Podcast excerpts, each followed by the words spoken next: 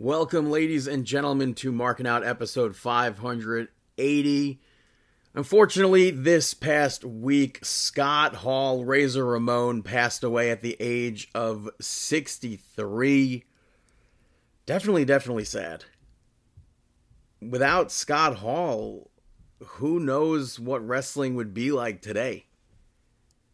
Yeah, I totally agree. I mean, he when you hear and think of and see ladder match, I mean, yeah, modern day Ramon. ladder matches, they had them in the past, but WWE wise, that match put that specific type of match on the map. Guaranteed contracts due to him going to WCW. Who knows where that would even be for superstars? Stone Cold Steve Austin? Only because Steve due to this the curtain call incident got that King of the Ring spot. Who knows what it'd have been like if Scott Hall stayed in WWE? Of course, NWO, D-Generation X, Bullet Club. I'm pretty sure he's the one that suggested the crow gimmick to Sting.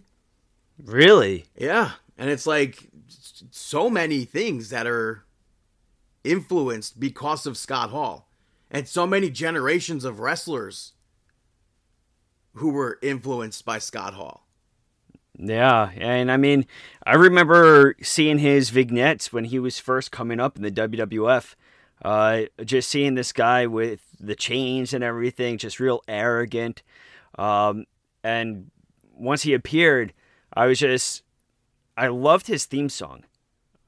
Like I, there were moments where I would watch the I would like when I would play the video games, I was just linger on his theme song, just listening to it on repeat at times, just because it sounded so cool. Um, one of my favorite matches of his was definitely him versus uh, Bret the Hitman Hart, Brett Hitman Hart in uh, Royal Rumble 1993. Um, that's definitely I think one of my favorite matches of his, and I feel like it's underrated. Yeah, I think Brett spoke about that recently too. Yeah, but, but Scott Hall, Scott was with uh, X Pac and and Kevin Nash at NXT Takeover Brooklyn, and I think them just appearing in the crowd during it helped showcase how big of an event NXT Takeover Brooklyn was supposed to be because it was their first time outside of Full Sail for an event like that. And then, like as a fan of Scott Hall, who didn't try to slick their hair like Scott. Of course. I mean, didn't everybody try to do that little that front little uh hair slick going down? Who didn't throw toothpicks like Scott Hall because of Scott Hall Razor Ramon? Yeah. Who didn't I... do the Scott Hall walk? Mhm. So it's just very unfortunate. Our condolences go out to his family, his friends, all the fans around the world. And we'd like to pay tribute to Scott Hall, Razor Ramon with a 10 bell salute.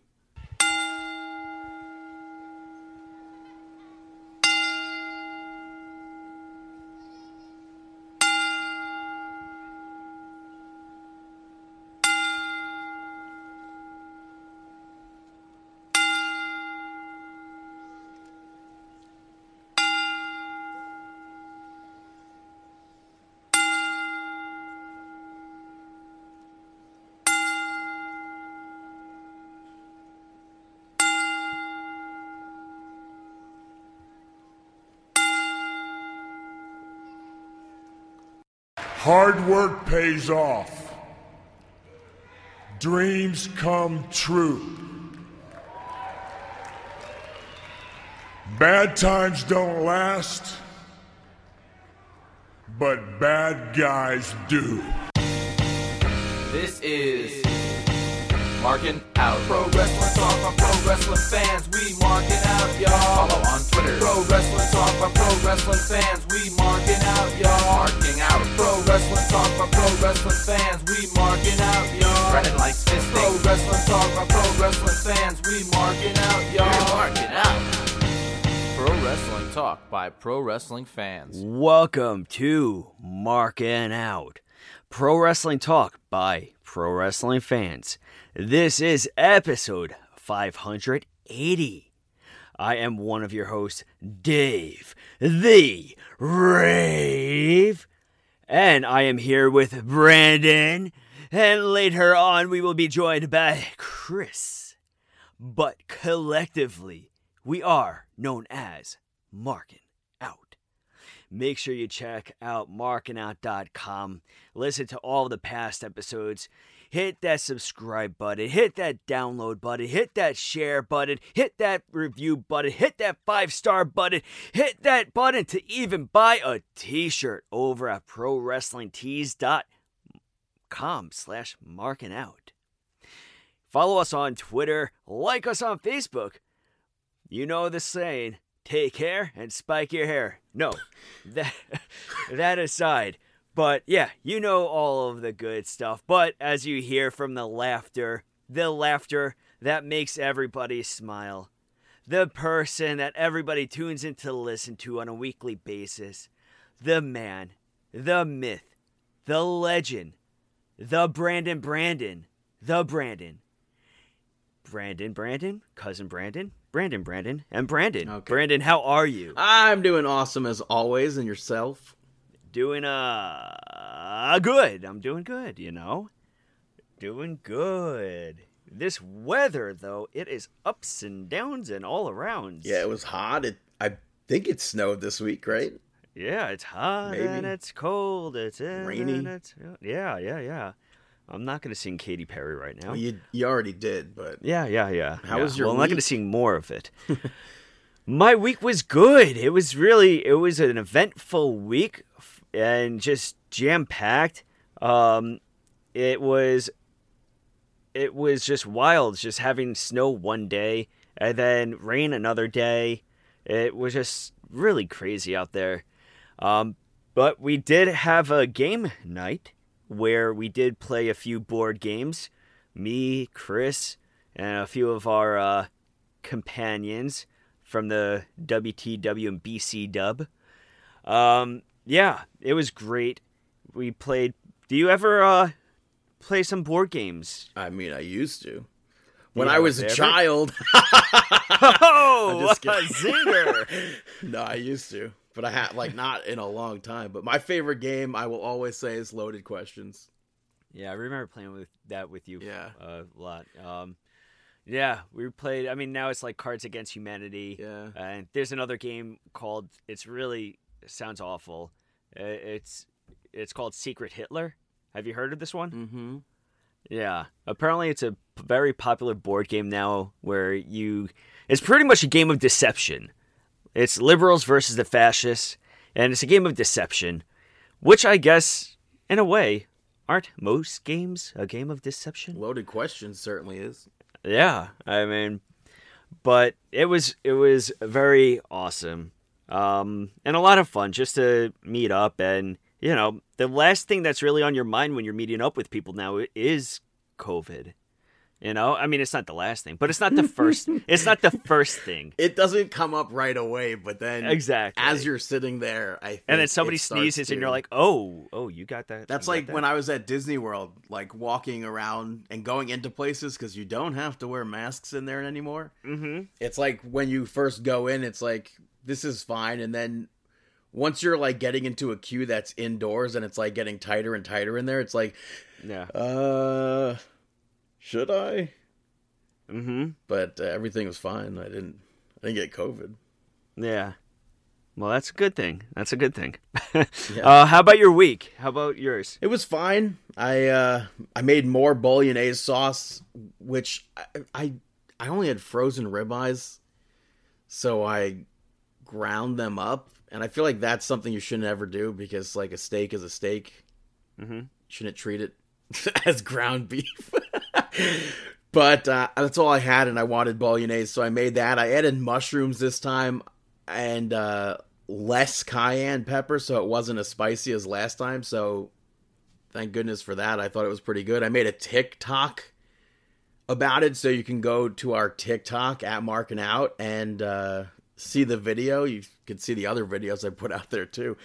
And they are, I mean, they're TikTok viral. They're pretty famous. TikToky, I should say. Yeah, they're TikToky. They're trendy. I mean, so make sure that you uh, follow us on TikTok because we are that cool. Yeah, I've watched a bunch of TikTok videos over the past week, so which is insane, uh, uh, insane, I should say. But I also played a lot of WWE 2K22. The showcase I did in like two hours. I thought it sucked, which sucks because I was very much so looking forward to a Rey Mysterio showcase. And then I almost feel like the new controls that they added into this game were specifically put in so they didn't have to do other things in the showcase. So, mm-hmm. and it sucked because like I, I see a lot of people putting it over, but I also see those people that are like, this showcase sucked. They didn't have commentary for these showcases. Normally you would. It was music playing in the background as if New Jack was wrestling. Wait, what was this? Rey Mysterio showcase in 2K22. Uh-huh.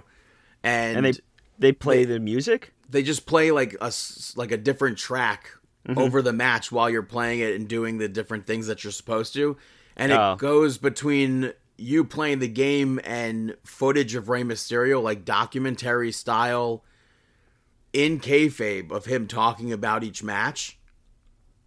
Mm-hmm. So it's like I don't know how much I can enjoy something like that where Ray's like, "Oh man, here I knew it was going to be the end of the match, but I found it within to do this," and I'm like, mm, "Okay." But I felt like there was too much cutscenes, not enough of me playing, and it just wasn't. I don't know. It, you didn't get enough from it, in my opinion. There was one WCW match, uh, which was Halloween Havoc against Eddie Guerrero, so thank God for that and outside of that, it wasn't like it was just all WWE, mm-hmm. which I'm fine with, but I just felt like it could have been better. And I also uh, I watched Turning Red, which is Pixar's newest film. I thought it was uh, an okay film. I didn't think it was the greatest.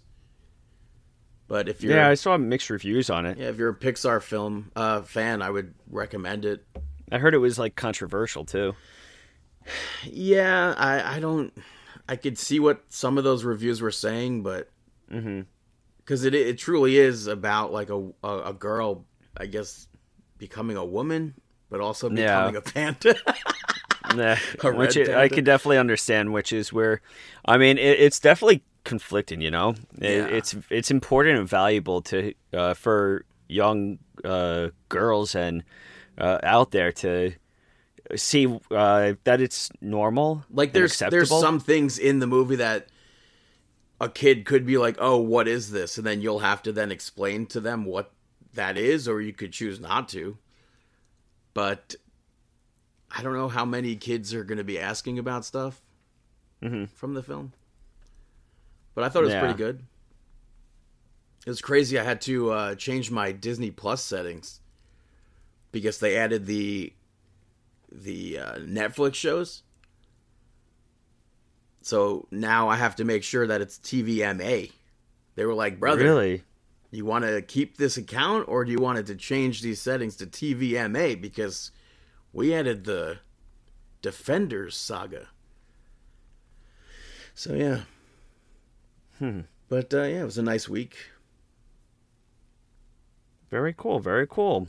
Yeah, I might as well uh, talk about the WWE Hall of Fame before we talk about WWE Raw, because they announced the latest inductee to the Hall of Fame on Monday, that being Queen Sharmell, which I definitely did not think the first Nitro girl to be inducted to the WWE Hall of Fame would be Charmel. And I think it's definitely out of left field, but I don't think anybody should complain about this. So I question as to what places Charmel above others, though. Yeah, well, I don't know. Post Nitro Girls, she changed from Storm to Paisley to manage the artist, and then she went on to manage Kwee in WCW, and then really she trained with OVW to become a wrestler, but just became a backstage interviewer for WWE instead. I don't know why I said that very weird but her biggest role in the company would be as King Booker's manager, Queen Charmel. Yeah. And that to me is where she really shined. Hey, props to her. Good for her. She worked for TNA as well, but we're definitely not going to talk about that. That uh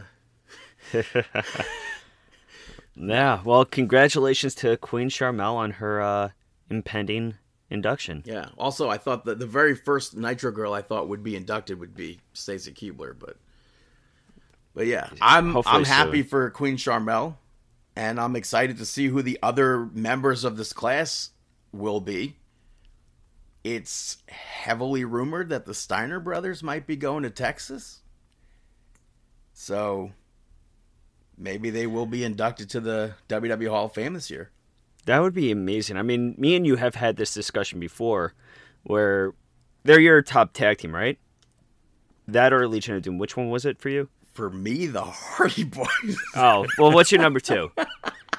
Or was it Mike? Number two, I think Mike. Number two for me is 100% probably like too cool or something. Oh God, that that totally dates Brandon right there.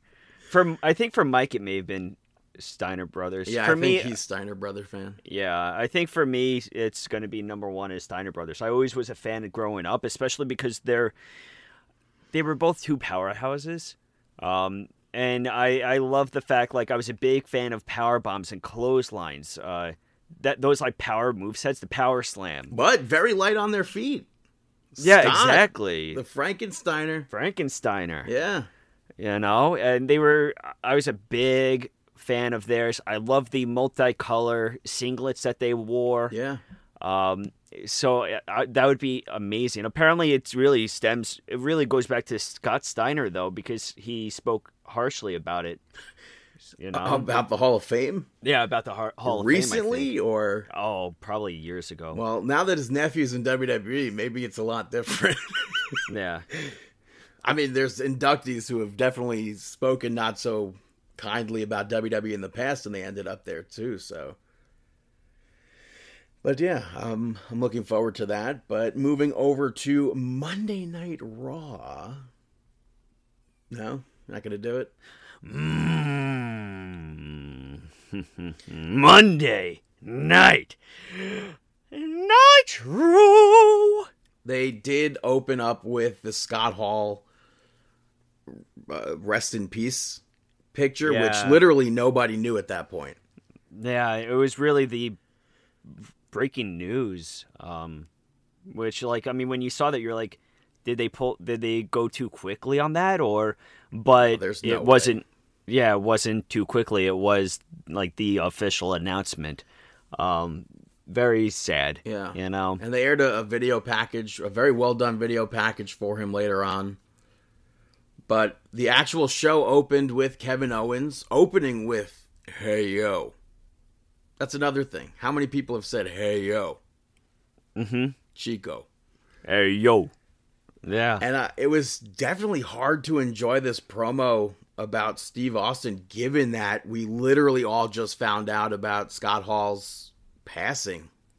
I know, and it, it was just so upsetting. And I mean, Scott Hall was uh, instrumental. I mean, I mean, everybody remembers that opening promo with the, "You know who we are, but you don't know why we're here." Yeah. you know, it, it, I mean, he was pretty much the reason why Goldberg got his first loss. I mean, you know, That brings he- up the that's funny because Oscar that's like the tweet's been recirculating of her saying like I'm so happy to have the longest streak and she mentions Goldberg and Scott when he was on Twitter responded saying you're so much better than Goldberg ever was. Yeah, But- um, I mean, let's not forget about even his tag team with uh, Mr. Perfect. Yeah. You know, I feel like that's such a um, like underrated tag team nowadays. Like, I feel like there's not many people. I mean, luckily now because of the network and images and really the internet and stuff like that, people know that Scott Hall was a tag team with Mr. Perfect before WWF. But I feel like that is just incredible and yeah, it just it sucks. Yeah. But the video promo, or the video, not the video promo, Kevin Owens promo, I kind of thought we were going to see at the end of this Stone Cold make his way out, but the cameraman ate a stunner instead. Yeah. Cameraman sold that stunner really well, too. which made me think maybe he was also trying to sell it like Scott did at WrestleMania. Ah. Whether or not that's the case, I have no idea, but he was very well done on that selling. Yeah, I think you say that, and everybody knows exactly that sell of the stunner from, from Scott Hall. Yeah. You know, like flat back and then flip over. Popped huge up in the air. yeah, yeah, yeah. But uh, first match of the evening saw Damian Priest pick up the victory over Finn Balor. Balor, during his entrance, held up the two sweets instead of pointing like he normally does. Um, Yeah. Austin he Theory, though, came out for this match. Damian Priest, who already uses the move, he used the Razor's Edge to throw Balor onto the commentary table. And uh, Finn Balor ends up taking his eyes off Damian Priest to dropkick Austin Theory.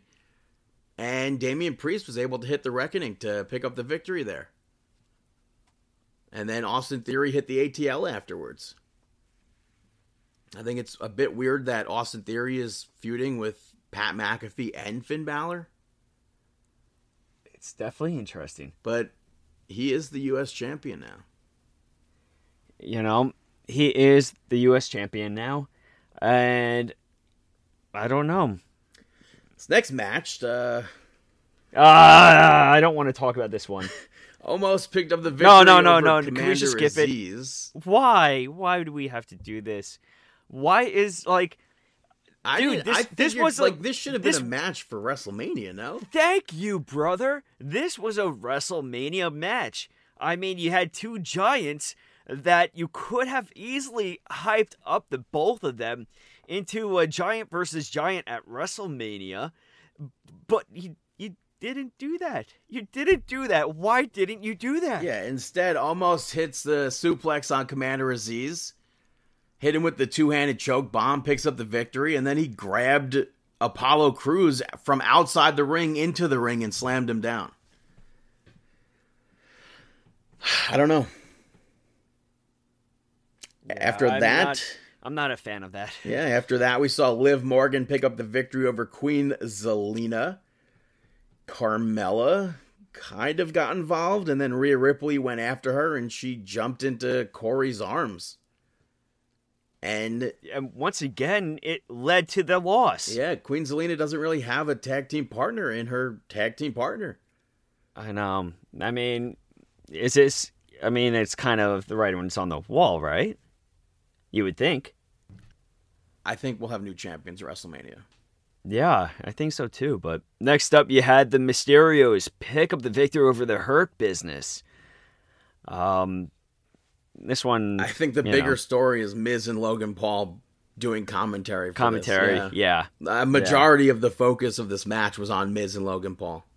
Yeah, I, I think that they were the focus, and the match was just the background. Yeah, and then they they jumped the Mysterios afterwards, and Rey Mysterio got out of it, and it left the Mysterios with Logan Paul alone, and they went to do a double six one nine, and the Miz saved him, which I think this has been pretty good build for WrestleMania. Yeah, I'm not. I'm not expecting a uh, an amazing match. I don't know know. what to expect here because I mean Logan Paul is a very clearly was an athlete. He is an athlete, not even was. He is 100% an athlete and he placed super high in his states wrestling. So it's like maybe we'll see some amateur background coming out from him at WrestleMania.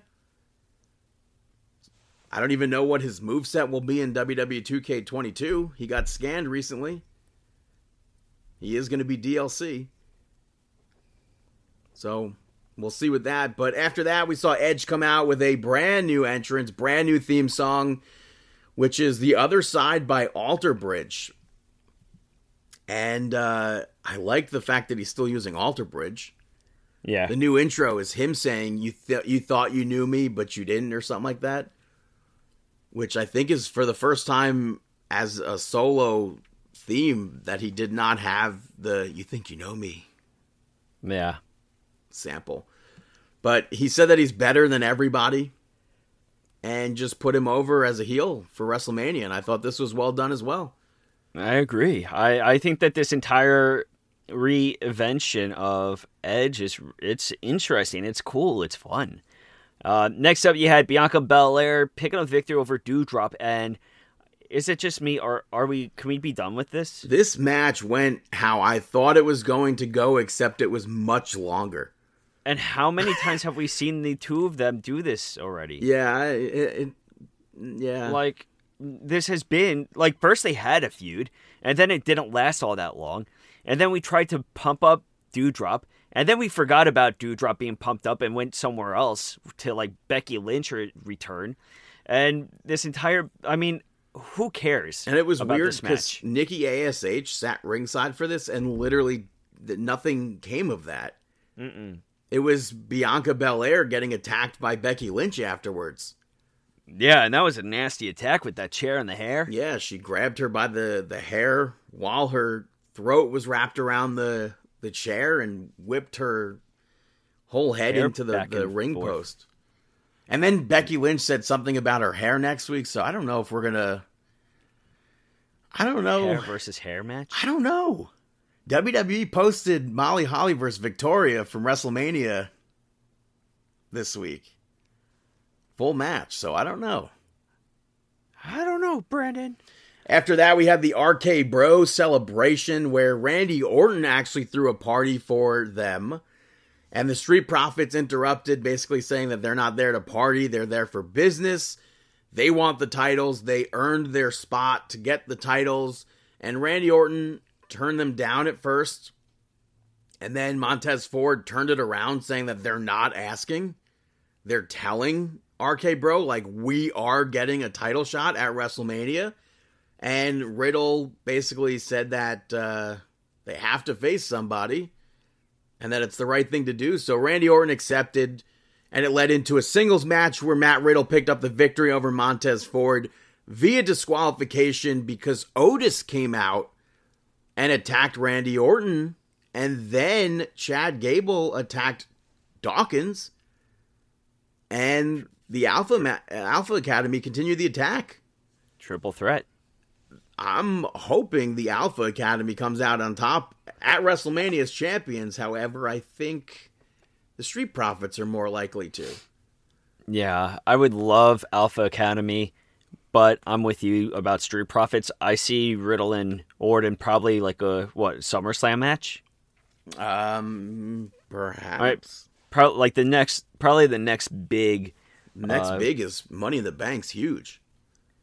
Be at the stadium. Is it? Yeah. When is Money in the Bank?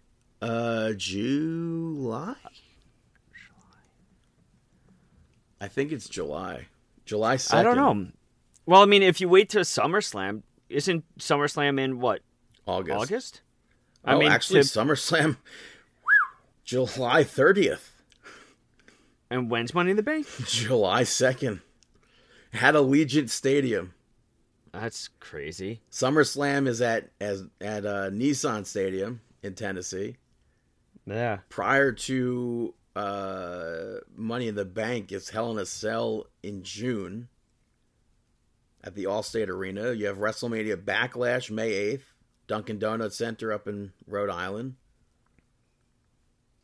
So I don't see Orton versus Riddle taking place at Backlash. I don't necessarily see it taking place at Hell in a Cell. Mm-hmm. Maybe it starts to break down at Money in the Bank where they both want to be in the match. I don't know.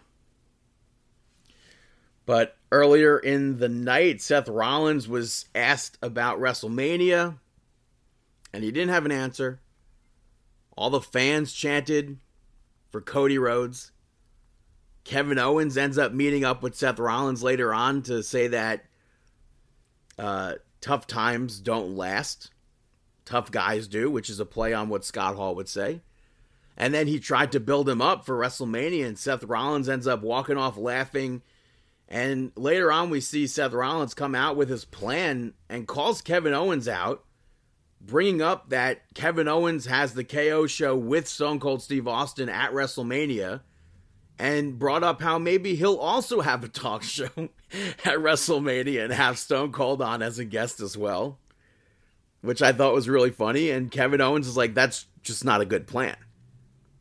And he pitched a match where the winner would get the talk show and Stone Cold Steve Austin. And they argued, leading to Sonya Deville to come out and actually make that match, which turned into the main event where Kevin Owens picked up the victory over Seth Rollins. Very fun match that I think could have even have been a WrestleMania match. I like the false finishes in this. The referee spot where he got pushed out of the ring I thought was good also. And I think everybody here was anticipating Cody Rhodes, but that did not happen. Yeah, a lot of hype about that. Corey ended it by saying Seth's dreams were dashed. Jimmy said that it was a nightmare. So I don't think if we're going to see Cody Rhodes at WrestleMania, I don't think it needs to happen on a Monday Night Raw. I agree. Don't rush it. I think it could very much so turn into something like John Cena versus Undertaker. Yeah, don't rush it. You know, look at what happened with look at Bray Wyatt. You know, they're not rushing it. Don't rush Cody Rhodes. Don't just because he's a free agent or just because he's potentially signed or he is signed, don't rush him onto the TV. Play it out. Like, what's the bigger pop? Monday Night Raw in a stadium of or an arena of like maybe sixteen thousand, Yeah. or WrestleMania potentially a hundred thousand. I don't know if they'll get up to a hundred thousand this year, but uh, we'll see. Maybe combined days a hundred thousand. Hmm. But I mean, we've seen recently Hardy Boys make their big return to WWE at WrestleMania, and it was a huge pop. So, save it for WrestleMania. That was Monday Night Raw. Moving over to NXT, which they also aired a Scott Hall bumper. Uh, and then it opened with Miz TV with Dolph Ziggler, Robert Roode as the guests.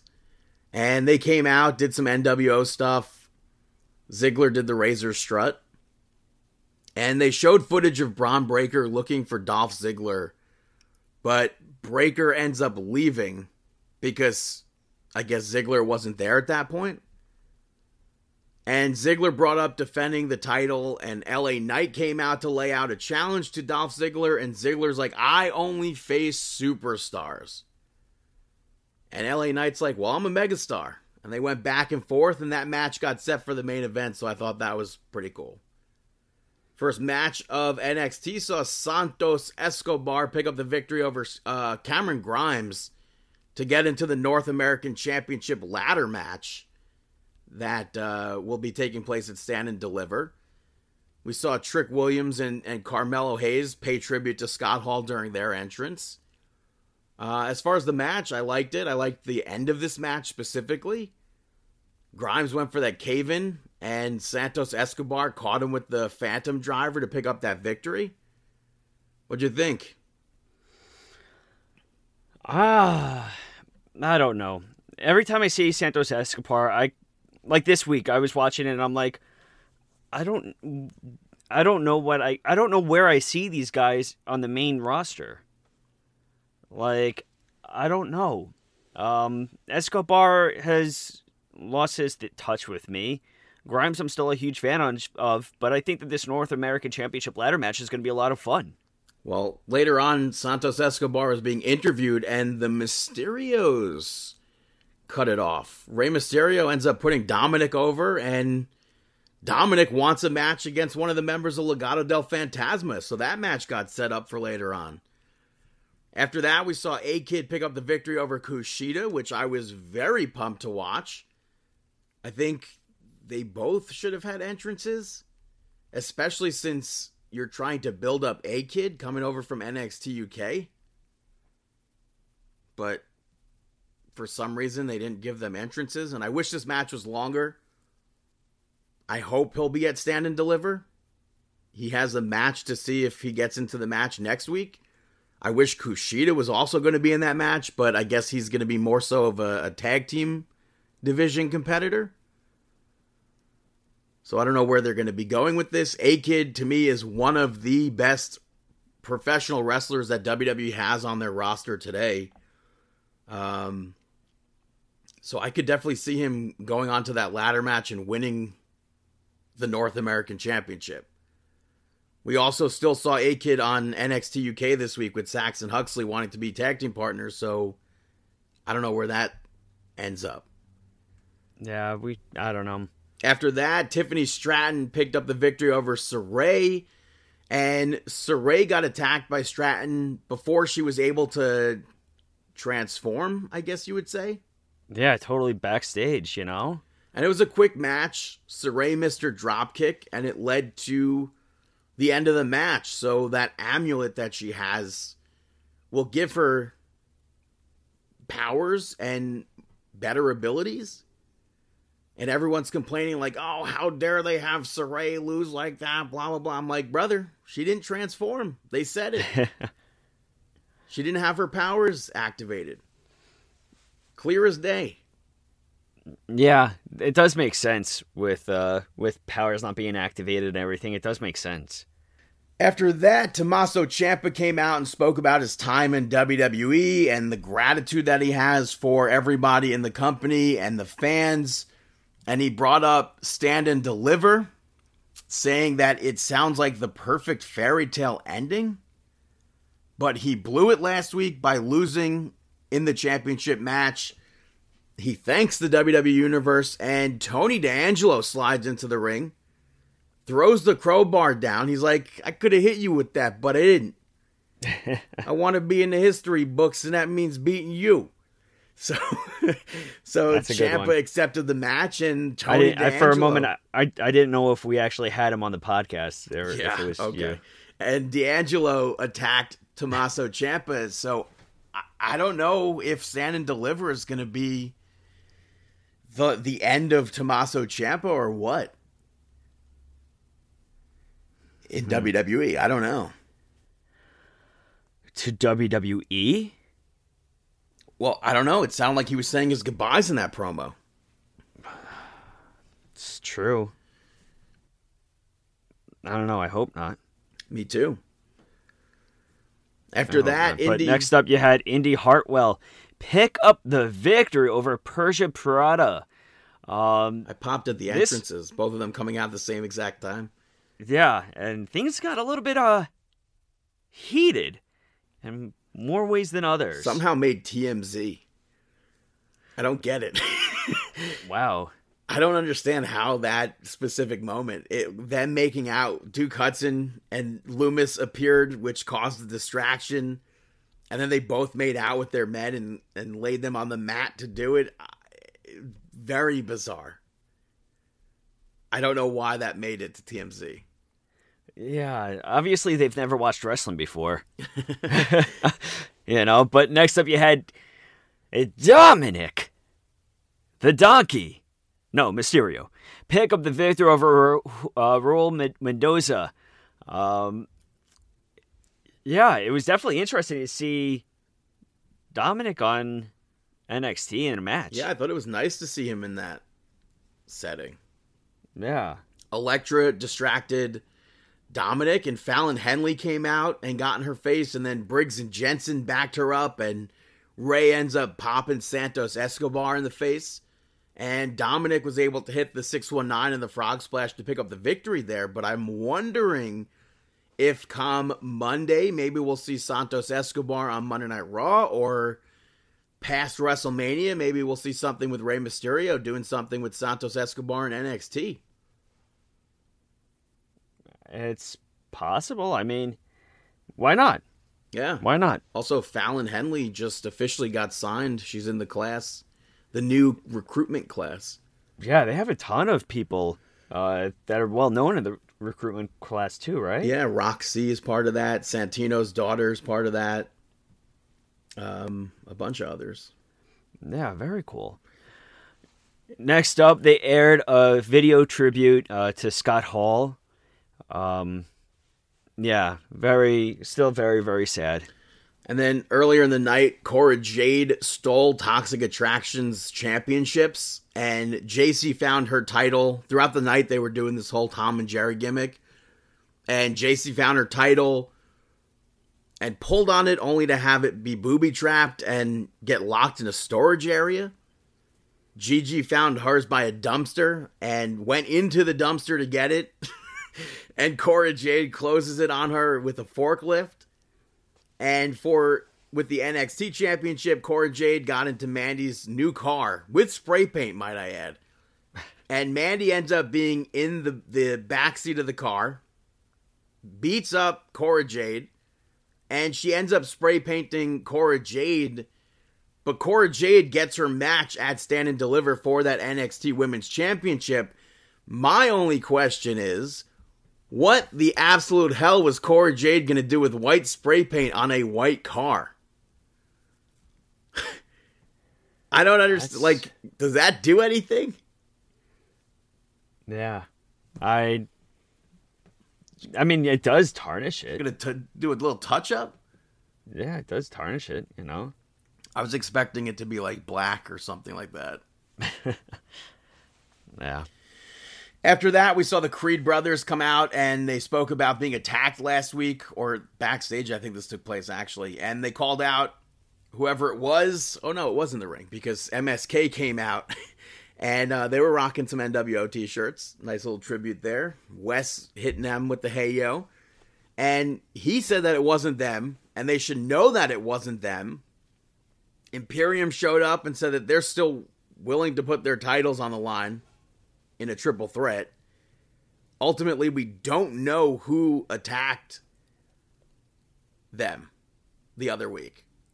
Malcolm Bivens spoke to Edris Enofe and Malik Blade and the Grizzled Young Veterans. They denied all involvement, or any involvement, I should say, in jumping the creeds.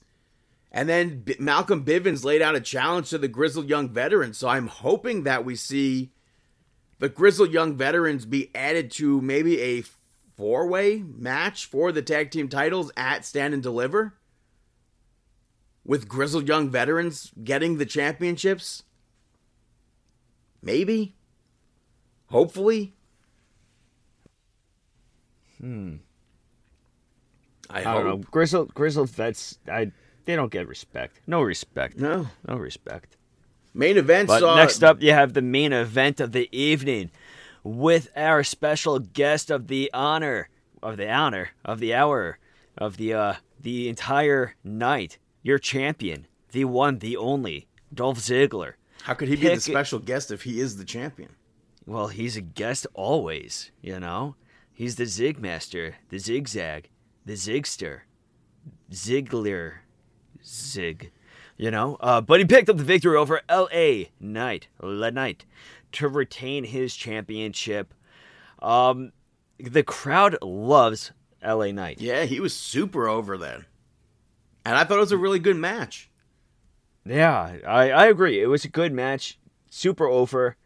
It seems Um, like LA Knight could be like main roster soon, Yeah. post WrestleMania or something. I mean, he already appeared in a backstage seg Yeah, which they did. Um, with Ziggler, right? yeah, they did make reference to that earlier on in the night.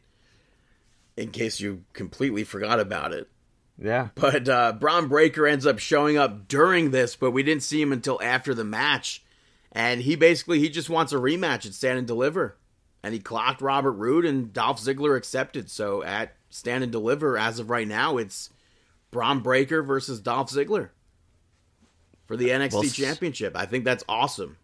I wish I, I- was going to be in Texas for Takeover, or I don't even think they're calling it Takeover anymore. But I don't know, but I hope Ziggler wins.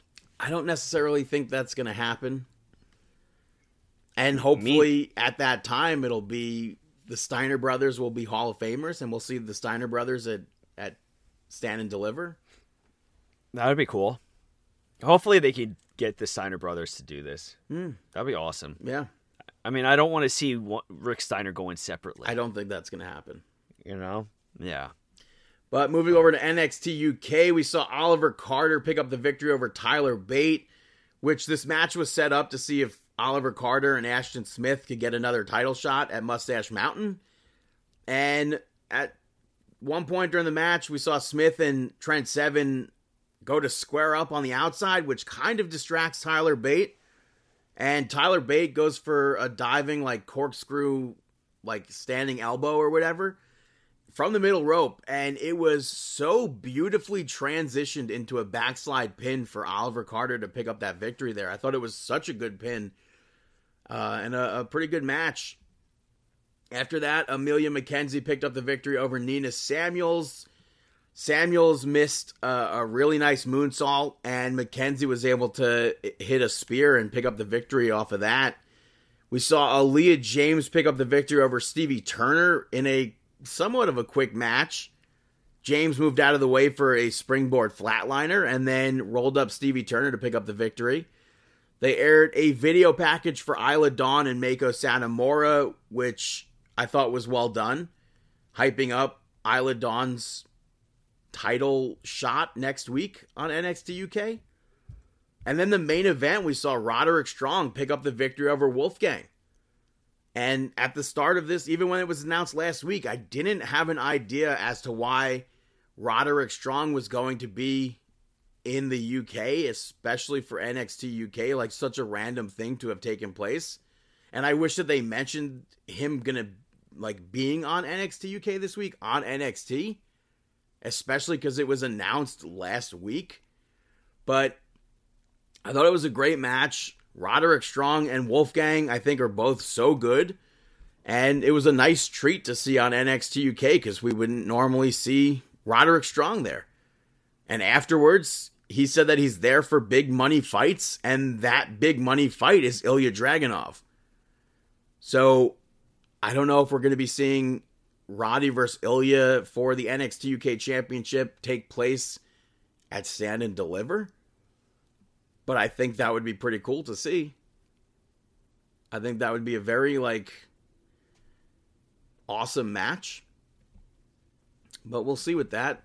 That's NXT UK. Moving over to SmackDown.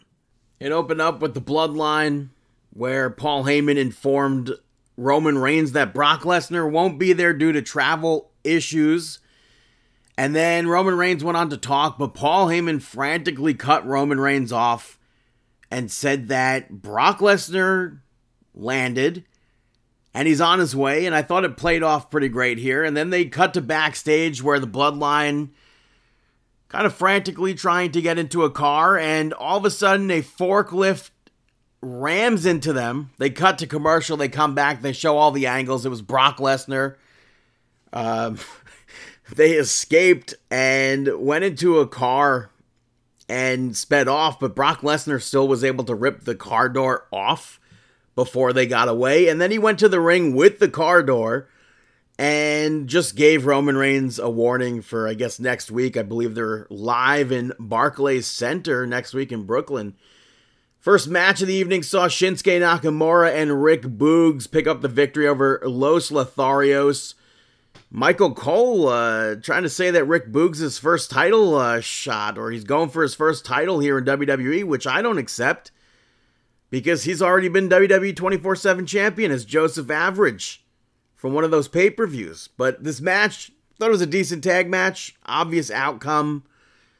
Nothing too much here. I feel like Rick Boogs and Nakamura come WrestleMania could potentially be the next SmackDown Tag Team Champions. Although I don't really see the Usos losing those titles. After that, we saw Viking Raiders and Drew McIntyre picking up the victory over Happy Corbin, Shanky, and Jinder Mahal which was supposed to take place last week, but the heels attacked the faces before the match could take place, and then obviously Drew McIntyre came out on top there. But in this match, Baron Corbin, Happy Corbin, escaped Drew McIntyre, cowardly esque, tagged in Shanky, cowardly esque, is that a word? Cowardly esque. He tagged in Shanky, and Shanky got in the ring, got hit with a Michinoku driver, a Claymore, and lost the match. I thought thought it was fine. After that, Sami Zayn laid out a challenge to Johnny Knoxville to change their match to an anything goes match. And later on, Johnny Knoxville accepted They name dropped Butterbean, or he name name dropped Butterbean. He once got knocked out by Butterbean in a department store. I think it would be pretty cool if Butterbean was somebody who showed back up at WrestleMania. It's been um, over a decade, over I mean over two decades. It was 1999. After that, Team Bad picked up the or no, Team Bad versus Liv Morgan and Rhea Ripley went to a no contest. Queen Zelina and Carmella sat out there for commentary, and Zelina seemingly spent the whole match trying to tell Carmella to focus. This match I thought was super fun. I thought the moonsault from Sasha Banks, followed by the split legged moonsault from Naomi, was the end, but Liv Morgan broke that up. And then they ended up doing a Tower Doom spot, and Natalya and Shayna Baszler jumped both teams. And then all four teams brawled. And I'm definitely looking forward to this women's championship match at WrestleMania. And I thought for sure the Bella twins would be somehow included here, but I guess not. And it even more so I thought they were going to be because they were they're booked for WrestleMania weekend at WWE stuff. So um backstage Sonya Deville added Natty and Shayna Baszler to the match. So I'm happy that they get to be here. After that, Pat McAfee was summoned to Vince McMahon's office, where Vince apparently ordered him to apologize to Austin Theory or his WrestleMania match could be in jeopardy. Pat went into the ring and spoke about how his life changed as a kid when he grew, when he saw pro wrestling on TV on the USA Network, and he was cutting a pretty hyped up promo, and Austin Theory cut him off. And then Pat McAfee did apologize. Not the greatest of apologies, though but an apology nonetheless. After that, the main event saw Kofi Kingston losing to Ridge Holland. Sheamus and Pete Dunne got tossed from ringside, but Butch crawled back into the ring. Sheamus pulled him out. That caused a distraction, and Ridge Holland was able to hit his finisher on Kofi Kingston to pick up the victory. Not much to say there. Main segment Charlotte came out and spoke about what she did to Rousey last week and how she was close to tapping Rousey out, but the referees and producers stopped her. And then Flair said that Ronda Rousey is not as passionate about pro wrestling as her. And Rousey came out. They went to brawl. Charlotte had a kendo stick, which Ronda Rousey ducked. Went for an armbar, and Charlotte escaped from that. And uh, Ronda Rousey was able to get a, a an ankle lock eventually on her, but Charlotte used the the kendo stick, choked her out with the kendo stick, and then power bombed her through the commentary table to close SmackDown. I don't know why that segment needed to take place. We saw it last week. And it makes me look even less forward to that match at WrestleMania. But that was SmackDown. Gonna take a quick break here. Hear a word from our sponsors over at Manscaped. And uh, I'll be back with Chris here on Marking Out. Support for Marking Out is brought to you by Manscaped, who are the best in men's below the waist grooming. Manscaped offers precision engineered tools for your family jewels. They obsess over their technology developments to provide you the best tools for your grooming experience. Look, I mean, I've done it. Dave's done it. Brandon's never done it. You're down there. You sh- you know, shaving up, making sure everything looks clean and fresh, and you get a nick. Get a little cutsky there, and it stinks. It's no, it, it's no fun whatsoever. So that's why Manscaped has redesigned the electric trimmer. It's the ball hair trimmer equivalent of Shawn Michaels versus The Undertaker at WrestleMania 25. When I tell you this is premium, I mean premium. The battery will last up to 90 minutes so you can take a longer shave. Because we all know that Brandon's gonna need it. The waterproof technology allows you to groom in the shower, so that way you don't make a mess all over your bathroom. The one coolest feature is the LED light, which illuminates grooming areas for closer, more precise trimming. They've also upgraded to a 7,000 RPM motor with quiet stroke technology. And let's not forget about the charging stand. Show your mower off loud and proud because this intelligently designed stand is a convenient charging dock powered by USB. So that way I can charge my Lawnmower 3.0, my camera batteries, and my phone all on the same shelf. Huzzah! If you're listening to me speak right now, I want you to experience it firsthand for yourself. Trim that junk of yours and get 20% off and free shipping with the code regardless. That's one for this uh, read at manscaped.com. Your balls will thank you. Get 20% off and free shipping with the code regardless. That's two for this read at manscaped.com. That's 20% off and free shipping at manscaped.com and use the code regardless. That's three for this read. And folks, if you want your boomer sooner to be fruity, delicious, fruity, fruity, delicious, fruity, delicious, well, then use the code regardless to get 20% off and free shipping. That's now four for this read. Don't forget to sauce it.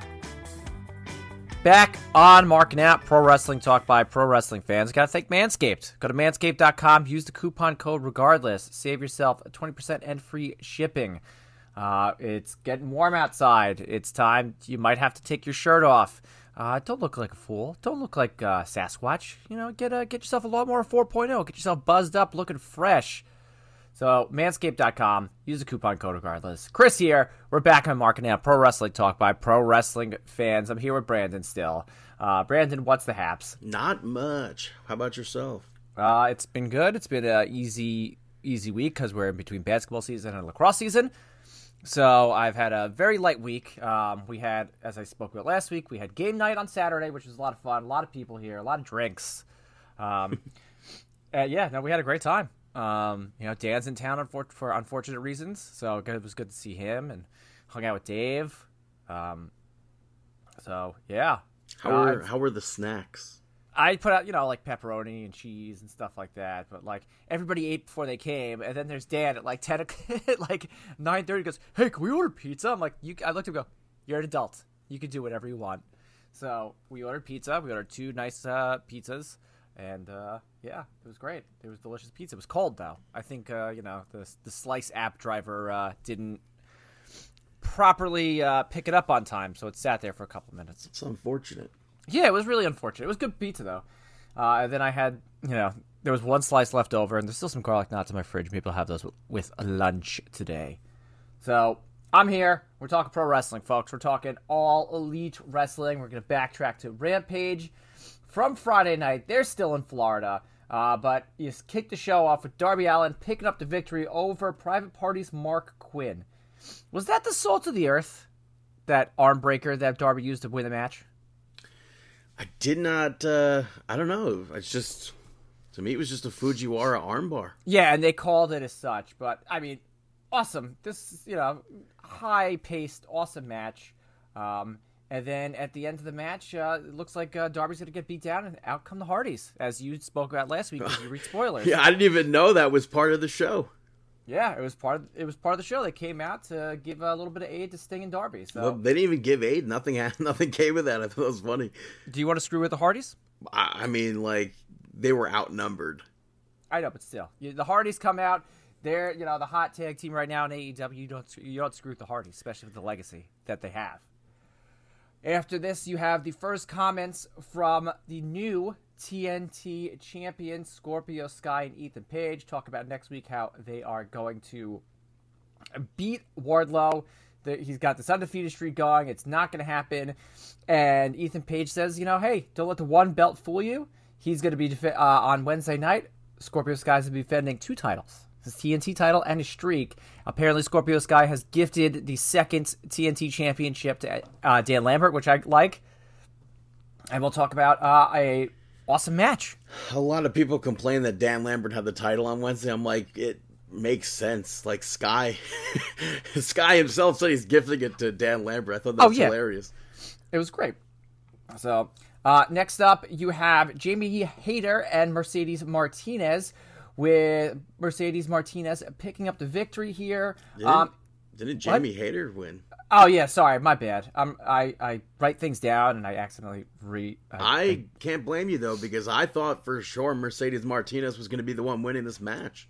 yeah, uh, Hayter picked up a pinfall victory with a huge lariat. Yeah, So how good is Jamie Hayter? I don't feel like we've we've seen her enough in singles action. We've always seen her in like tag match, tag action stuff like that.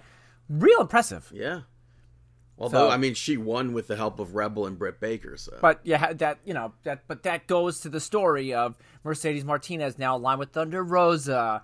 You know, we we spoke about uh from Revolution how they got involved with that match too. So yeah, and they went to continue the beatdown afterwards, but Thunder Rosa actually chased them off with a steel chair. Thunder Rosa is over. And you know who else is over there? Keith Lee. Hikaru Shida. Oh yeah, well, we don't have to talk about Kushida. Dude, she threatened to cut Serena Deeb's head off. I thought that was hilarious. It was hilarious. Listen, she's she's she's real now. So, uh, anyway, uh, Keith Lee picks up a victory over QT Marshall with Aaron Solo and Nick Comoroto in his corner. Um, you can say this was just a Keith Lee squash match. Yeah, I mean, every part of this mostly was he. Even after the fact, Aaron Solo jumped on Keith Lee. Keith Lee shook him off, and then Nick Comoroto got in the ring, and Lee fought him off, and then Will Hobbs and Ricky Starks ran down, took him out. Yeah, took him out. So it, maybe we'll see maybe we'll see Keith Lee versus uh, Ricky Starks for the FTW title soon. I think Rampage is Rampage not Ricky Starks versus Powerhouse. Uh, not Powerhouse versus Pow pow Keith pow Lee? powerhouse. Uh, let me. I'm gonna double check on my social media. I'm almost certain that's what it was. Oh yeah, I could be. I think that was set up specifically on on Dynamite this week.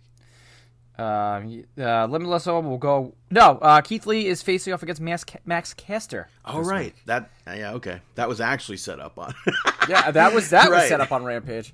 bunch Um, of backstage gimmicks. I forgot. Yeah, absolutely. So But- yes, maybe we will see Keith Lee versus Ricky Starks. But your main event, uh, Shane Swerve Strickland in his AEW debut match picks up the victory over the premier athlete Tony Nese. Uh, great match here. Two outstanding talents that we've known for a very, very long time. Uh, and it's good to get uh, let them get uh, a spotlight on uh, um, uh, one of AEW's major shows. Yeah, it's definitely awesome to see them wrestle again, and I think, for me at least, this was the biggest selling point of Rampage this the last week, and I hope we see more of this match. You, see more of just this match? What do you want them to do it every single week? No, but it'd be nice to see this match again. It'd be nice to see Tony Nese like used in a storyline. How long's he been in AEW doing absolutely nothing? Yeah, I know. Well, you know what? That's I I can't comment on that. Here's You know, to they have- hoping he does something. Absolutely. Uh, so next up, it was St. Patrick's Day this week. Um, I had a great St. Patrick's Day, by the way. Did you wear first- green? I did wear green. Yeah, you've seen the the leprechaun in Mobile, Alabama video, right? I have not. You Are you talking? Real- is, it, is it like a YouTube video or yes, it's a YouTube video where he's up in a tree? Yes, there's Okay. a, and then there's the amateur sketch of the leprechaun. Oh yes, yes. So Sal, good friend Sal, you know he's uh, he's since made a career shift. When he used to make T-shirts, he made me a green leprechaun, the uh, the amateur sketch of the leprechaun shirt. So that's my St. Patrick's Day shirt. I wear it one day a year. Yeah, it's it's, it's spectacular. I got a shout out to VSK because VSK had the social medias yesterday. First one he puts on Twitter, he just writes "never forget" and close and and posted that video, and then he posted on uh, his Instagram a picture of his, his newborn daughter. Congratulations, by the way. But with the amateur sketch over her head, I was dying. VSK won St. Patrick's Day. I don't even know if the dude's uh, Irish, but still. But anyway, my St. Patrick's Day for the first time since I think I had like since I haven't had kids. I went to a bar in the middle of the day and I got a Guinness. And Alone? it, alone by myself. I sat there, I watched uh, one March Madness game, had some boneless chicken wings, and uh, had a big Guinness. And it was great. Carrots and celery, or Uh, well, then I made a corned beef later that night. So, uh, but uh, that doesn't cel- answer the the wing question. celery, celery and ranch, by the way. That's funny. Um, but I made corned beef. It was it came out outstanding. I had a little double liner cheese, some rye bread, and a lot of Irish soda bread, which uh, is keeping my carb count up for the week. But anyway, let's talk about St. Patrick's Day Slam emanating from San Antonio, Texas, the Freeman Coliseum. A lot of rich history when it comes to the Freeman Coliseum and professional wrestling. You kick it off with a big trios match as Adam Cole, Red Dragon, and Red Dragon, Bobby Fish, and Kyle O'Reilly defeat the AEW champion Hangman Page and Jurassic Express. Um, I liked that JR starts to show off with Hey Yo. I'll talk about uh, Scott Hall, Razor Ramon a little bit later. Hey Yo, it's Wednesday night. You know what that means. Brother, I was surprised. Why? The Young Bucks were not in this match. I know. They were- Last had- week, we thought for sure they'd get into this match. they said they were done with Hangman Page. Yeah. But they but they uh, came, they did a backstage later, looking like idiots. Um, The, the But- the face team here did the, the triple moonsault spot that we see typically in uh, triple A matches. I like that. That was cool, Yeah. especially with especially with Jurassic Express, Yeah, I and especially that. with uh, Junglesaurus. Uh, The the uh, double springboard doomsday device I thought was nice also. Yes, very cool. A lot of very cool spots. I think this is a smart way to show off, start off a show. Start it off hot. You know, major storyline involved with you know two of the best tag teams and also your world heavyweight champion. So, um, Cole picks up the victory by lowering the boom on uh, Jungle Boy and stares directly into the eyes of Hangman Page as he does it. So, keeping that storyline going on, keeping you know Red Dragon within some sort of title frame picture. Um, so very cool. After that, we had some backstage stuff with Keith Lee and Team Taz, which I alluded to earlier. Yep. Basically, just telling him that they're going to show up on Rampage during his match with Max Caster. And later on, the acclaimed responded, and They Keith said something Lee, funny in here. I forget what it was though. Keith Lee and Team Taz end up cutting them off, and then Swerve cut them off. Yeah, so uh, Keith Lee's got somebody outside and Swerve. Yeah, and Maybe, then we'll see uh, maybe Powerhouse and uh, Ricky versus Swerve and uh, Keith Lee. that's a potential Two- match. Two major signings, putting them in a match. After that, backstage uh, vignette, Kris Statlander. Very interesting. We've seen Kris Statlander. She's been such a dominant wrestler in AEW since her debut, um, and we've seen one side of her, and it's the alien. But this promo, very like beautifully shot too, like tight shot of her on her face, taking out her contact, wiping off her makeup, and just sitting there. So is she, you know, gonna go the alien gonna go into hiding, you could say, and try to be a normal wrestler? That would be a nice kind of story arc to the galaxy's favorite, uh, greatest alien. But how does it like? She's just not going to be an alien anymore. She's yeah, she's not gonna have the contact. She's not got the face gimmick. Maybe she'll just have like plain, you know, women's trunks. You know, Smart thinking, new figure. yes. By the way, I've been hearing uh, the the Dark Order set's been showing up at Targets on, on Long Island, but I haven't Yes, seen one Linnet yet. got it. What? Linnet got Brody. I saw. I saw that. Um, I have to go to. I have to take my wife to get her oil changed at six thirty in the morning tomorrow. Um, I know, woof. Um, but there's a Target right down the block, so I always stop on my way home. Did you? uh You got a Target card, No, um, no, I don't. brother? You should get a Target card. I don't need any more. credit Five percent off at Target. You should get a Target card. Disney gift cards, five percent off. You Okay. save money on Disney gift cards, brother. I know, but still, That's I, cheaper, I, I don't like having credit cards brother. just to begin with. I'd rather just use my own money instead of having me owe somebody money. Brother, you Um, can pay it off right away. I know, but I don't want to do that. We're, we're trying to get a new bathroom, so like, I don't need a new credit card when I'm going to try to be purchasing. Like, bathroom shopping is expensive. Yeah, I didn't realize, man. Like, whoa, like, geez, One guy tiles, granite. tiles. gra- Uh, yes, we, you know, we're we're going through estimates and stuff like that right now, so it's um, it's a lot. And the only thing that I want to keep in bed, my wife can have full control of this project. I, I looked at the guy dead in the face. I'm like, all I want is my bidet in here, and that's it. He's just like, really? I'm like, that's it. I'm like, let her pick out everything. I we're on the same page with a lot of stuff, and all I want is my bidet. Getting in, getting at that uh, the waterfall, the rainfall. Uh, he was trying to sell us a whole bunch of gimmicks and stuff like that. I think those are the dumbest thing. yeah. Why would I Well, want water coming directly above my head? Yeah, I, no, like we're keeping the tub as is, but like they have the faucets. Like there's one big faucet on top, and then there's a, uh, a hand gimmick that you can pull out. It's real strange. Um, but what was I saying? How did we digress? John into- Moxley and Bryan Danielson. Wow, we went down like a weird hole here, man. Moxley and Bryan Danielson picked up the victory over the best friends, Chaos esque. Uh, Chuck Taylor and Wheeler Yuta. While William Regal sat on commentary, God's gift to commentary. I, thought he, I thought he was great. I, I loved he's, he's like, excuse me, masked man. He's like, oh, sir, I am. Uh, Yeah, he's like, uh, uh, Jim, I want to thank you. You've done so much for me as well. I didn't get a chance last week, and You with the mask, you've done absolutely nothing for me. And then I liked his, Big who pop. this gremlin on the side of uh, of the ring? He's like, oh, that's Danhausen. And he added so much to this match, which I thought was already a lot of fun to watch. It furthered the story of what this this I don't want to say narrative because like narrative now in pro wrestling is kind of like a weird word to use. Um, Because of the, the CYN. because you know CYN are creating their own narrative. Every time I see CYN, I'm like, I know that as a band. That's right, me carve your niche. I, for, I I remember that because the, I have that the Matt Rules shirt from like the first uh, Control Your Narrative or Create Your Narrative or whatever it's called because it's a great shirt and on, on the back it says CYN. I'm like, "F- freaking carve your niche, man. the greatest band that's never coming back. But I, anyway, I thought this match was great. It was again, it was it was physical. It was you know very fast paced. It was hard hitting. Uh, you know, at the end of the day, Danielson and uh, Moxley, as you said, pick up the victory. I, ki- I kind of wish that Moxley and Danielson did some sort of tag moves together to like solidify them as a tag team rather than it's just these two really good wrestlers. This was their first tag, second, okay, second tag team match together. Right. They're, these two are. But I again, I, know don't both I don't think ta- they necessarily need tag moves. I just would have liked to have seen it. Yeah, but you'll see a progression going forward of uh of that. So. And I hope William Regal's always on commentary for them. I, I just wish Regal did commentary instead of Excalibur, but Uh, I'm but, not gonna get know, that. Apples to oranges. After that, Wheeler Yuta ended up leaving the best friends to try to join Regal's group.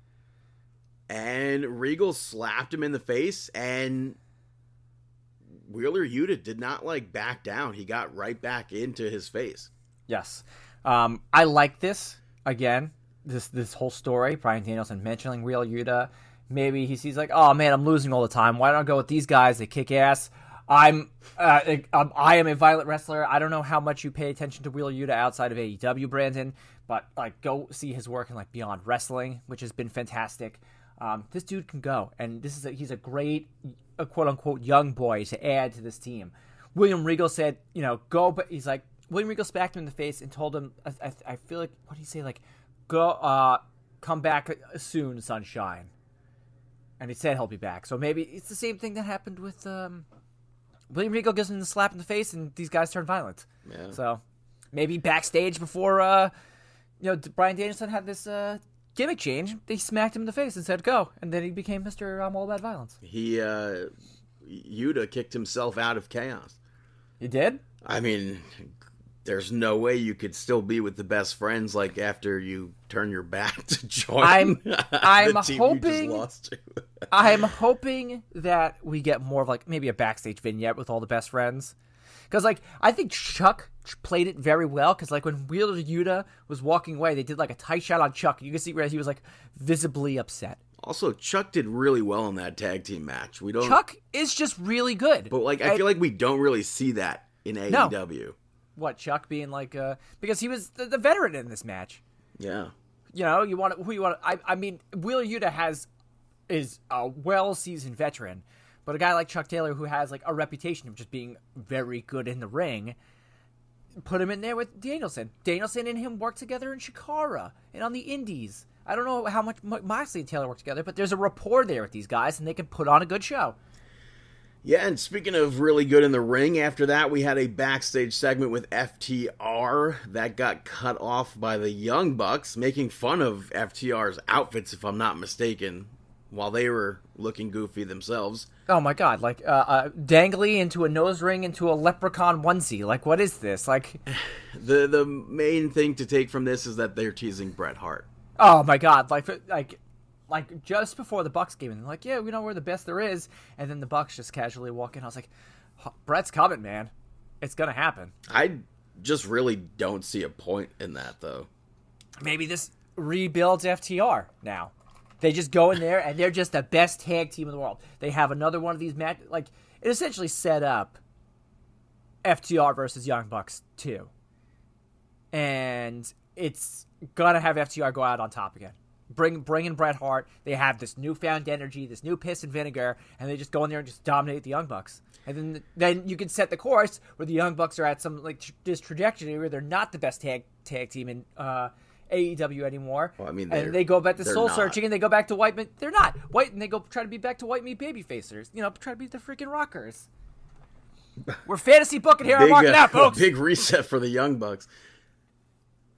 Or they wait until Gallows and Anderson come come, and Kenny comes back from injury, and they restart the Super Elite again. Is that a thing with Gallows and Anderson? Though? I think I, I, I allegedly, I'm pretty sure I heard it on a podcast. Maybe it was Talking Shop, but they mentioned that July 15th of this year, their contracts with Impact are up.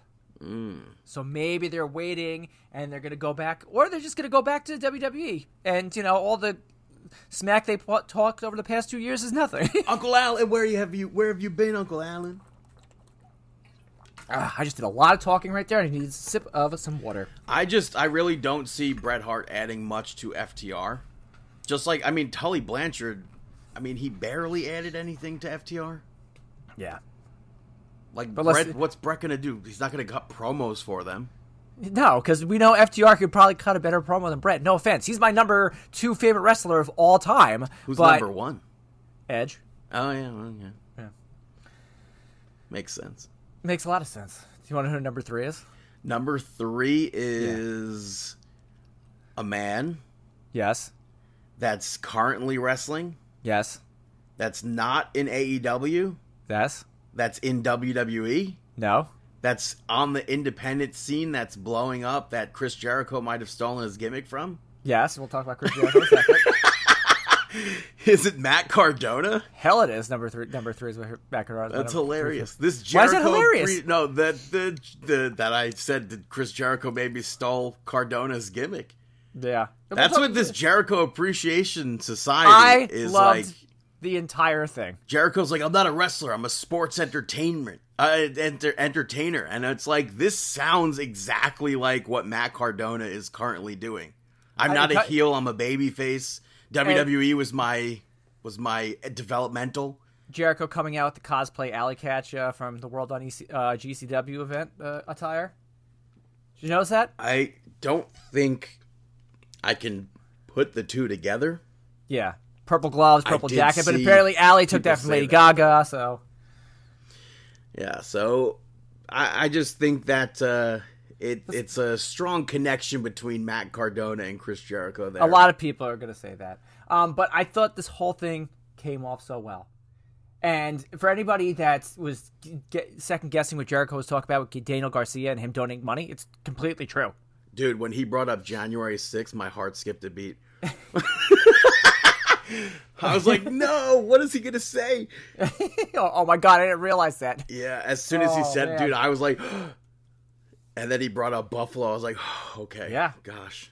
Uh, I bought one of their shirts. Somebody made a, a support shirt for them, so I made that. Yeah. Um, you know, Jericho putting over all these guys. 2.0, oh, new names Daddy Magic, Matt Menard, and Cool Hand Ange Angelo Parker. Love it. I love it so much because we talk about and, and you- you've probably spoke about it. Butch, Gunther, these names of these guys that just go in and they get repackaged. This is a straight jab. To uh, be at fair, stuff. to be fair, Butch is not his actual name. Butch is a nickname like Matt, Daddy Magic or Cool Hand Ange. Okay, but he's named Butch Pete Dunn. That's silly. I, I mean, or B- Pete Butch Dunn. I don't know. I, I don't think you have to be like Butch Pete Dunn or whatever. People just call people Butch. Like, like that You could ha- be a nickname. Yeah, I best Matt's Matt Cardona sent out a tweet after that. Goes, my dad's nickname is Butch. Yeah. See, people don't call him Butch Cardona, do they? I don't know. Butch Matt's dad. Butch Matt's dad. But anyway, get rebrands everybody in here. You know, 2.0 gets new names. I thought it was great. I liked he And brought up the- Kevin Owens. Yes, he brought up his former. No, he said his best friend Kevin. His former, or did he say former best friend? Yes. His former best friend Kevin asking Chris Jericho to do him a favor to have 2.0 on his podcast so they'd maybe get a job out of it. And then they got signed with AEW. Yeah. And it, Kevin Owens, for a long time prior to them being released from WWE, I thought for sure we should have seen Kevin Owens and Ever-Rise as a team together because backstage what they were doing was fantastic. Every time we would see the three of them on screen together, fantastic. Again, putting over Jericho putting over the young new, the young talent, rebranding them, doing all the things that AEW fans hate and poop on NXT and WWE for, and that's how you get heat. I think Because- this was one of the higher rated segments of the. It was it was out it was outstanding.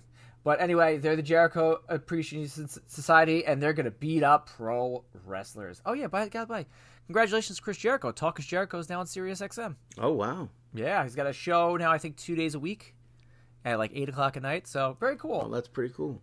pretty pretty damn cool. I like. Daniel Garcia's like, if Chris Oh, that was- Jericho says that he's a sports entertainer, then I guess I am too. Yep, and that one that kind of went somewhat viral. I thought that was really funny. Yeah, it was very funny. Anyway, next up, TNT Championship match. Uh, as we kind of expected last week, Scorpio Sky picks up the victory over Wardlow, but you know there was there was Shawn Spears coming out, then there was MJF coming out, and it we said it. You know, MJF's going to cost Wardlow this match, and he did. Um, I thought Wardlow's super over here. I like the fact when he sees Paige VanZant, he starts uh, flexing his uh, pectoral muscles, and then her husband comes in. And hey, what's up, bro? He goes, "Really? You kidding me right now?" I um, I just I didn't like this match. Why didn't you like it? I felt like it felt unimportant, especially since it was Scorpio Sky's first title defense. Like the match, we saw Wardlow hit three power bombs, where it looked like Sky could have been could have lost the championship right then and there. Yes. Dan Lambert, like you said, distracted Wardlow. Wardlow almost power bombed him until uh, Shawn Spears showed up with the chairs, and then MJF behind the referee's back pushed Wardlow into the the ring post. And the bigger thing from this was The feud between MJF and, and yeah, Wardlow. so that Yeah. it like anybody could have been in this position. I don't even Yeah. like it. Didn't even have to be a title match. It was like null and void. I yeah, I know. Well, na- well now that he doesn't have the, the title shot anymore, so And uh, afterwards, we saw Austin Vanderford uh, jump Wardlow, and MJF clocked Wardlow with the ring. yep. So we'll see uh, where this goes. He said this was this was our call. Shouted MJF. We had a backstage segment with Jade Cargill and Smart Mark Sterling, just asking who is stepping up next. Who do you think? I don't know. That's the thing. Do we see somebody come in from outside of uh, AEW? I don't know. She has Do the uh, the the kiss of doom, Because of Doom. I thought I thought Mark was gonna pinch Alex Marvez. not to be confused with Bianca Belair's kiss of death. I, well, that's why they had to change it from the Kiss of Death. Mm. You know, and it's two totally different things: the Kiss of Death and the Kiss Yeah, of Doom. one's an actual kiss, yeah, one's an actual kiss. and then Uh, one is the finisher that Jade. Oh no, Jade uses a different finisher. Never mind. Jade uses Jaded. Yeah, which is No. Beth Phoenix's.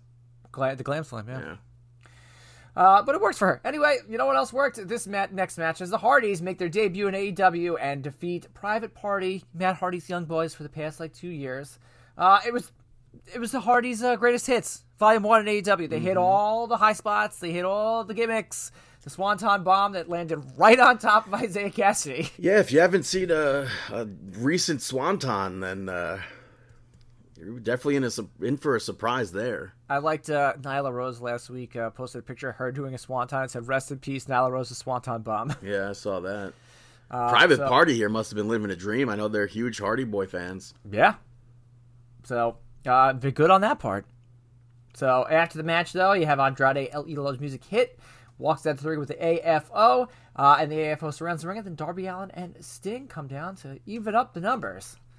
So, it's gonna it's gonna be a big multi man match at some point coming up. Maybe it'll be a double or not. Double or nothing is in a Eight-man. two, uh, two months. Yeah, big eight man. Um, we'll see. I thought it was funny in that match when Jeff went to the middle rope and Tony Schiavone goes, "Oh, I know he's going for that senton. I'll bet you money on it." And then he goes, he just hits a splash. I thought that was the funniest thing because I don't know why anybody was thinking. My friend texted me even. He goes, "What was that?" I was like, "It was a, it was a diving splash." What do you mean? Like, why would Jeff Hardy be doing a swanton from the middle rope? Yeah, for sure. Um, I liked one thing that like kind of blew me, like blew my mind. Oh. blew my mind in this match. That was Tony Schiavone's first time ever calling a Hardy Boys match. Well, how could that blow your mind though? They were WWE guys. I know, but still, it's just you, you thought maybe he would have done like maybe when they were on that big like link Back in the run, territory days. No, but like you know, the Hardys had that good indie run like after you know Matt left. Um, yeah, but Tony Schiavone, he wasn't doing anything in wrestling. he was doing like MLW. I thought. That's how I I don't know, know how much of so indie well. wrestling he was covering though. Yeah, for sure. But you know, he probably pay attention to the Hardys. But very cool, very cool on that. Uh, main event time. We have a, a new AEW World Women's Champion, and that's Thunder Rosa. She successfully defeated and ended Britt Baker's uh, streak in, I thought, as last year's St. Patrick's Day Slam. If it, if it ain't broke, don't fix it. Make that the main event again. They did. They delivered. Um, you knew that Thunder Rosa was winning with the mariachi band. Yeah, Like that was the dead giveaway. I do think their match last year was much better. So do I. I agree. Um, but this this year it was really the same thing, just with the steel cage around it. They had the tax again, which everyone was everyone on the internet complained about because Well- we just saw it recently. We saw it in the the bull rope match. And I mean, the um, dog collar match. yeah, so Yeah, whatever. It's it always has a good spot. I like the the chair uh, the table chair thing. tower that was nice. God, uh, yeah. I thought she was gonna suplex her. I'm like, someone's gonna die here, and then she just kind of pushed her off. I'm like, okay. I Stay liked safe. I liked that Britt Baker was wearing the black and white version of her Scott Hall gear. Yes, loved it. Absolutely. But Very- she she got busted open. She was the first to introduce the chairs. Thunder Rosa was the first to use the chairs. And then we saw Britt Baker super kick the referee by mistake, and he immediately got up for some No, reason. he like I, I just watched this match right before bro. we watched this. No, he like bounced back, got back up, and yeah, I know. Listen, suspend your disbelief for a little bit Bro. here, and then he got knocked out in the spot. That to me made no sense. But Thunder Rosa ends up pushing Britt Baker into him, so he fell out of the ring. We saw the air raid crash onto the pile of chairs. I thought that was nice. Yeah. Um, thumbtacks, I really don't need them, but people. That was a very People- controversial spot on the internet with On the internet, there we go. well, I- even AEW fans going back and forth saying that Britt Baker went into business for herself, Thunder Rosa went into business for herself. When? Be- that thumbtack spot because the power bomb did not look as great as it could have looked. And then Britt Baker immediately rolls out of the ring. I don't know if people think landing on thumbtacks knocks you out.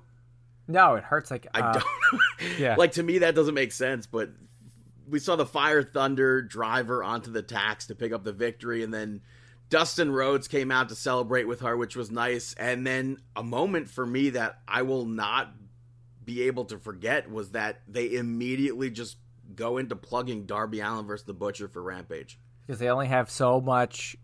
A, you're overcritical of AW.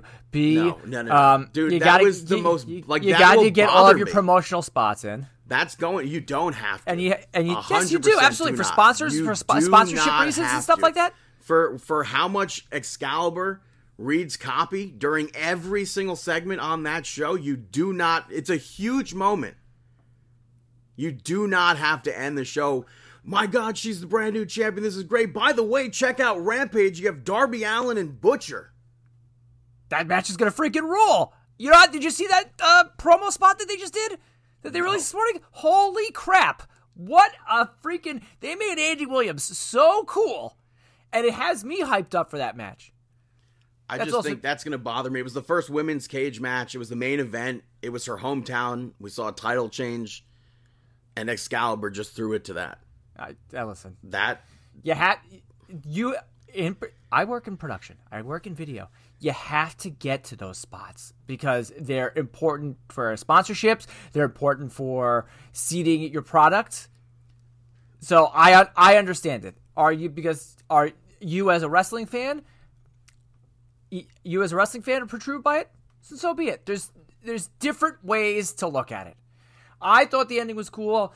It went till shoot like 10 o'clock and I thought it was fantastic. They did a great job. Another, you know, this can go on your match of the year can- candidates. Huge match for AEW.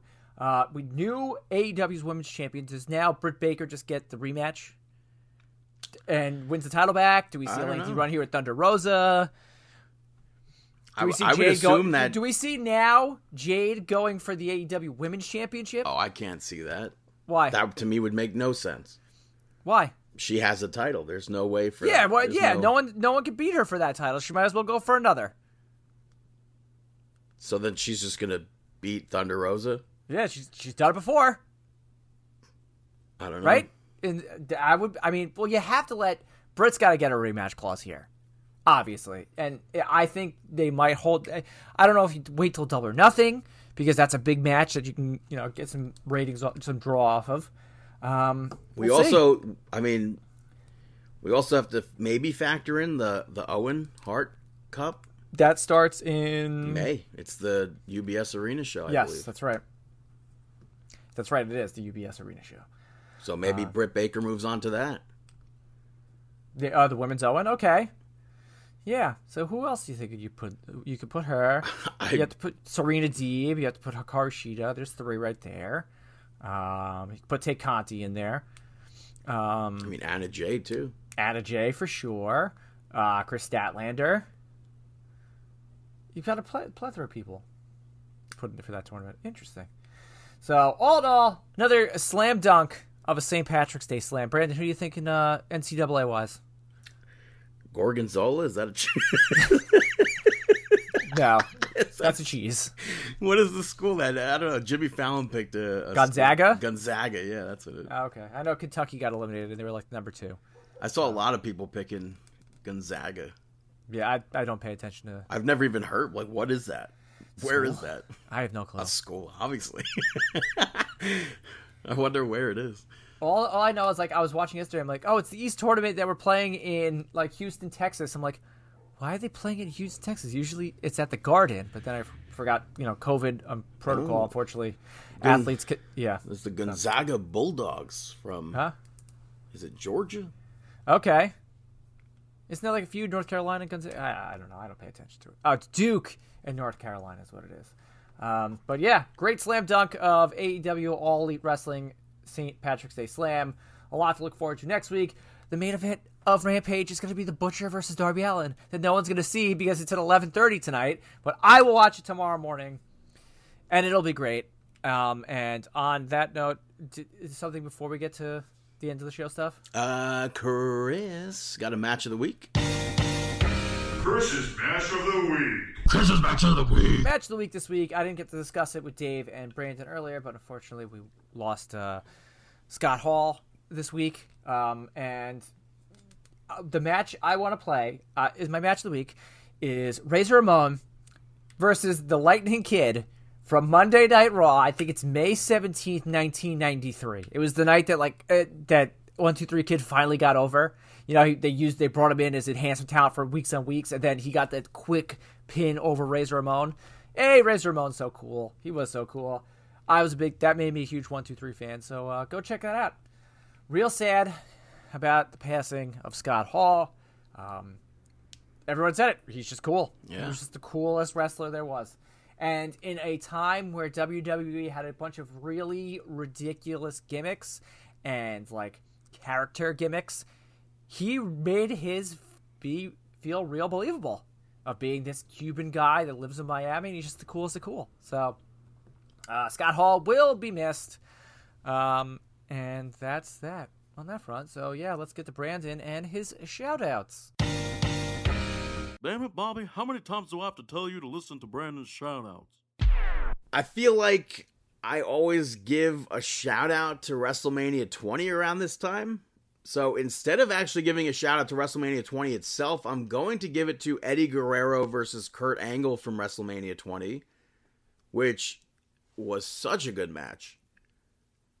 Maybe one Yeah. day we'll see it uh, an Eddie Guerrero showcase in a 2K video game, and that could be included. But I hope so. You know that it's but that match was it's incredible, and you go back and all of like Eddie Guerrero's matches are so great. yeah, Um, yeah, so great, and it's kind of cool like seeing his entire entire transition from WCW to uh, WWE. yeah, You know, it's like you're watching two totally different wrestlers during two different eras. You know.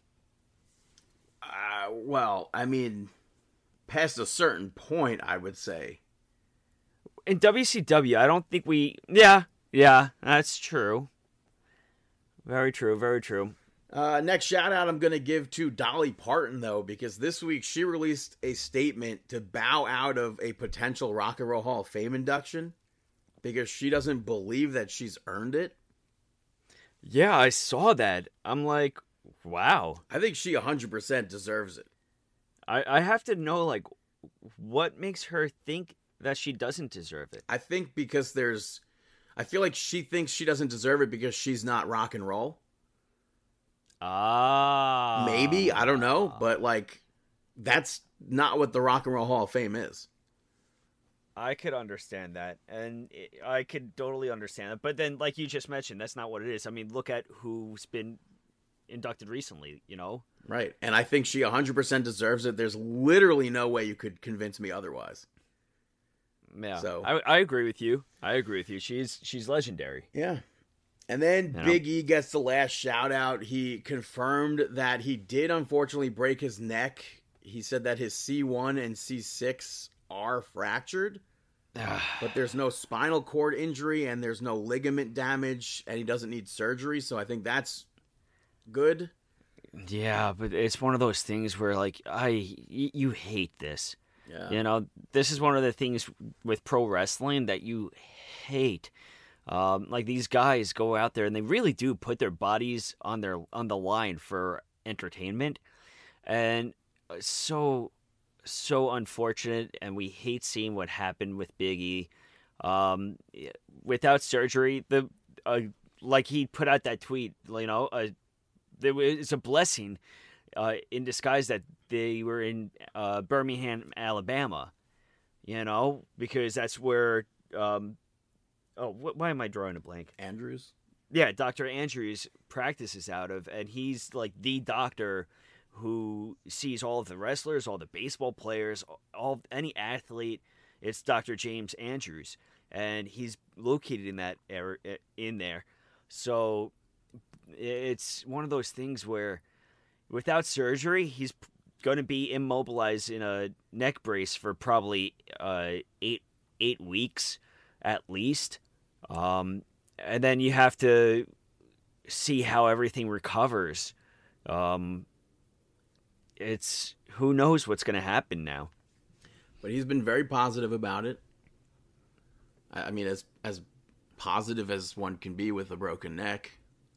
Yeah, very sad. Yeah. But uh, those are my shout outs. Now it's time for. That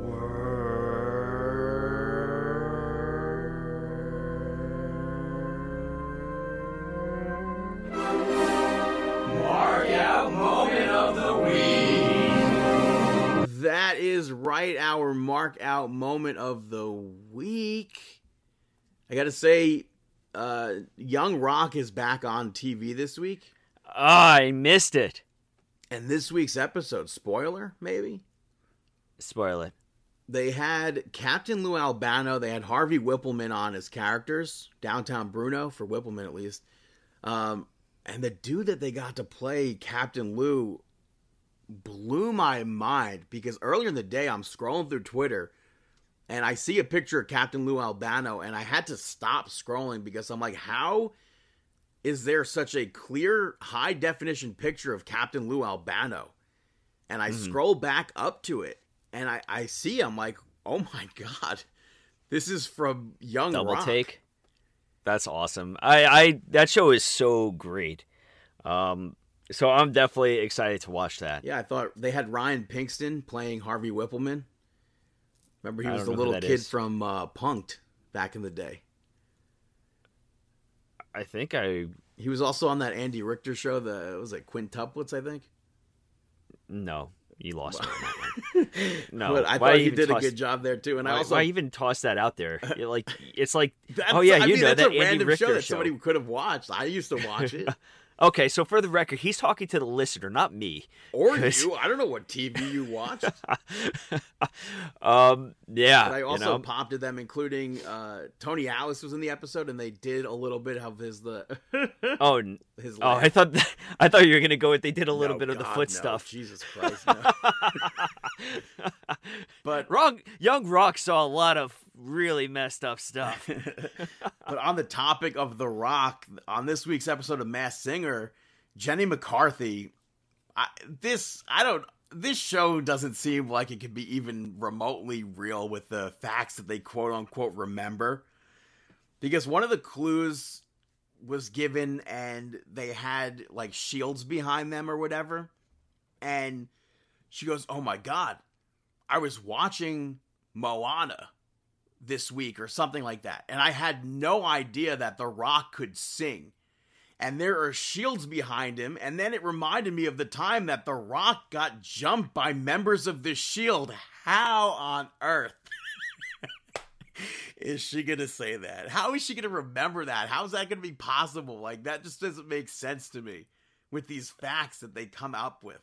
Yeah. But I yeah. thought that was so They funny. go like sometimes they go like full Rain Man status on there. It made no sense. and they also, by the way, keep using the Hardy Boys theme song for like Yeah. in between um I don't know how to use transitions or whatever. It's like it's like that scene where um in in the hangover where he's playing poker and he just starts connecting every like piece together all the math uh, mathematics with everything he starts piecing it together Yeah, It's- it, it's- it just doesn't make sense. They're like so and so is from this city.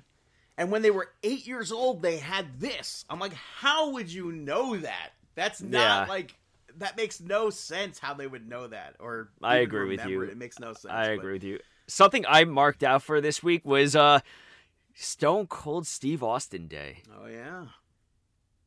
Stone cold steve austin day march 16th 316 Is beer nationwide available. Yeah, so I totally marked out for uh for 316 day. Um yeah. Did you mark out for anything else? Also, Seth Rollins was on the Tonight Show this week. Jimmy Fallon was doing an audience suggestions bit where one of them recommends combining WWE and St. Patrick's Day.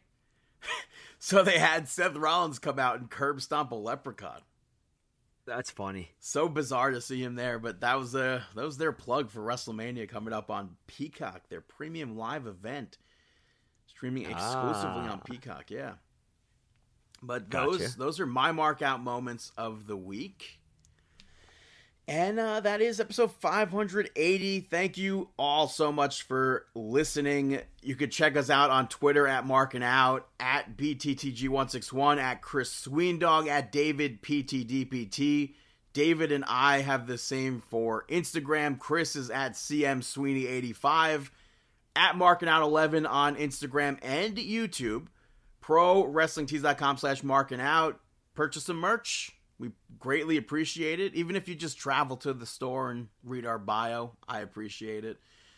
Use the code regardless for 20% off and free shipping over at manscaped.com. Listen to us on Apple Podcasts, Spotify Podcasts, Stitcher Radio, markingout.com, so many more.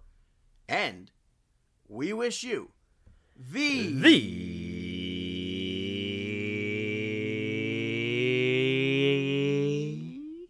Also, like us and follow us on TikTok at Marking Out. Best of best luck. of luck in your future endeavors. Have a fantastic week. Ah!